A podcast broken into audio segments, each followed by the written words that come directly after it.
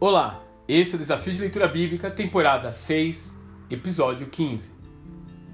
Muitas pessoas, mesmo as que se dizem cristãs, têm a ideia equivocada de que a Bíblia é simplesmente uma coletânea de histórias com fundo moral para crianças.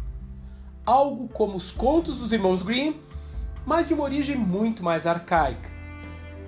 Nada está mais longe da verdade. É evidente que ensinar histórias bíblicas faz parte do nosso papel para com as gerações futuras, mas o foco das Escrituras é primordialmente o público adulto.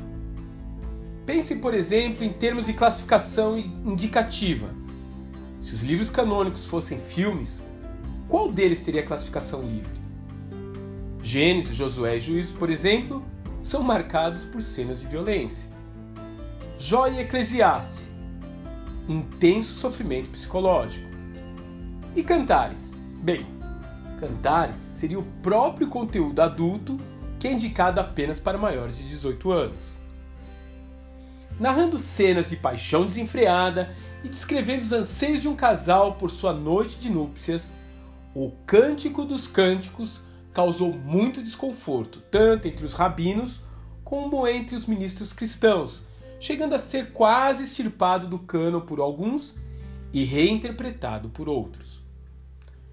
Os estudos e descobertas mais recentes apontam mais para um poema romântico como outros textos semelhantes datados do mesmo período, e que apresentam a vida amorosa como ela é, com seus encontros e desencontros, momentos de êxtase e de angústia. Ainda que várias interpretações tenham sido levantadas ao longo dos séculos, o fato desse texto estar na Bíblia pode nos levar a pensar em algo além de uma simples história romântica. Ele, por exemplo, se harmoniza com outros livros sagrados, como é o caso de Provérbios, cuja linguagem para descrever as virtudes da sabedoria possui grande semelhança com aquela usada para descrever a Sulamita, o par romântico de Salomão. Por outro lado, o cenário por trás das cenas amorosas é sempre um ambiente bucólico que nos remete à beleza de um jardim um jardim como aquele descrito nos capítulos iniciais de Gênesis. Seja como for, eu lhe convido a explorar o conteúdo dessa narrativa nada infantil que celebra, sem dúvida, a intensidade do amor e da intimidade de um casal como uma dádiva de Deus para as nossas vidas.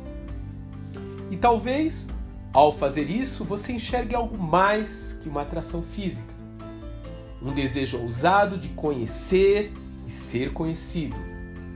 Um eco do passado quando o homem não precisava ocultar seus segredos atrás de um subterfúgio ou uma vestimenta precária.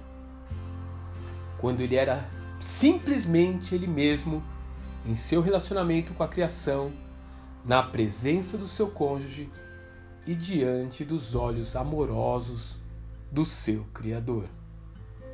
Deus te abençoe. Um grande abraço.